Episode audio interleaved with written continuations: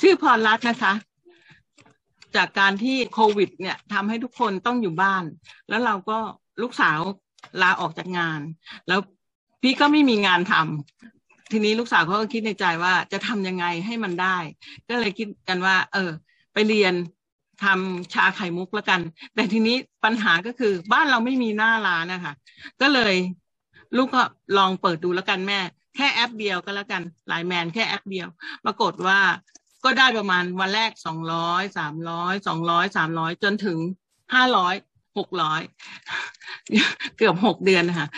ทีนี้ลูกก็เริ่มน้อยใจหรือหรือเริ่มเริ่มท้อค่ะ ก็เลยให้เขาอ่านคาถาของคือพระเจ้าก็เล้าใจให้เขาอ่านอ่านคาถาที่ถอนรากถอนโคนคำสาปแช่งอะค่ะเขาให้ให้เขาอ่านทั้งวันเลยแล้วเสร็จแล้วก็อ่านคาถาการเงิน มันก็ทำให้เขามีปัญญาสติปัญญาขึ้นมาว่า เราจะทำยังไงที่จะขอได้อีกสามแอป เพราะว่าถ้าเราไม่มีหน้าร้านมันจะเปิดไม่ได้ ก็รออยู่ถึงหกเดือน ก็อธิษฐานไปเรื่อยๆ จนเมื่อเมื่อเดือนมิถุนาเนี่ยค่ะ ก็ก็เลยได้ได้ได้แอปมาสามสี่แอปละสี่แอป แต่ที่ที่ขอบคุณพระเจ้ามากๆก็คือ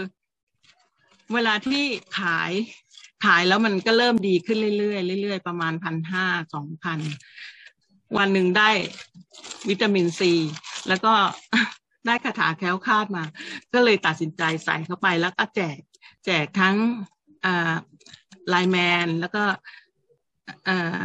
คนที่สั่งของด้วยค่ะ วันนั้นเป็นวันแรกที่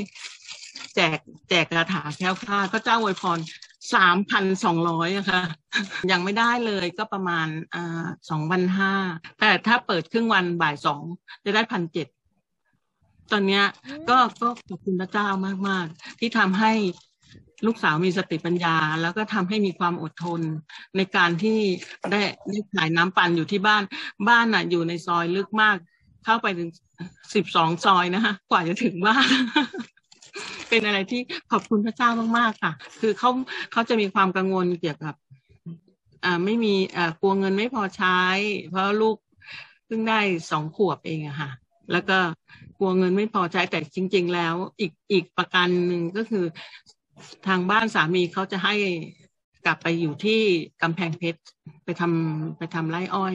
แต่ทีนี้เขายังติดที่บ้านอยู่ ก็เลยหาวิธีว่าขายยังไงดีทำยังไงดี ก็ตรงนี้ก็ก็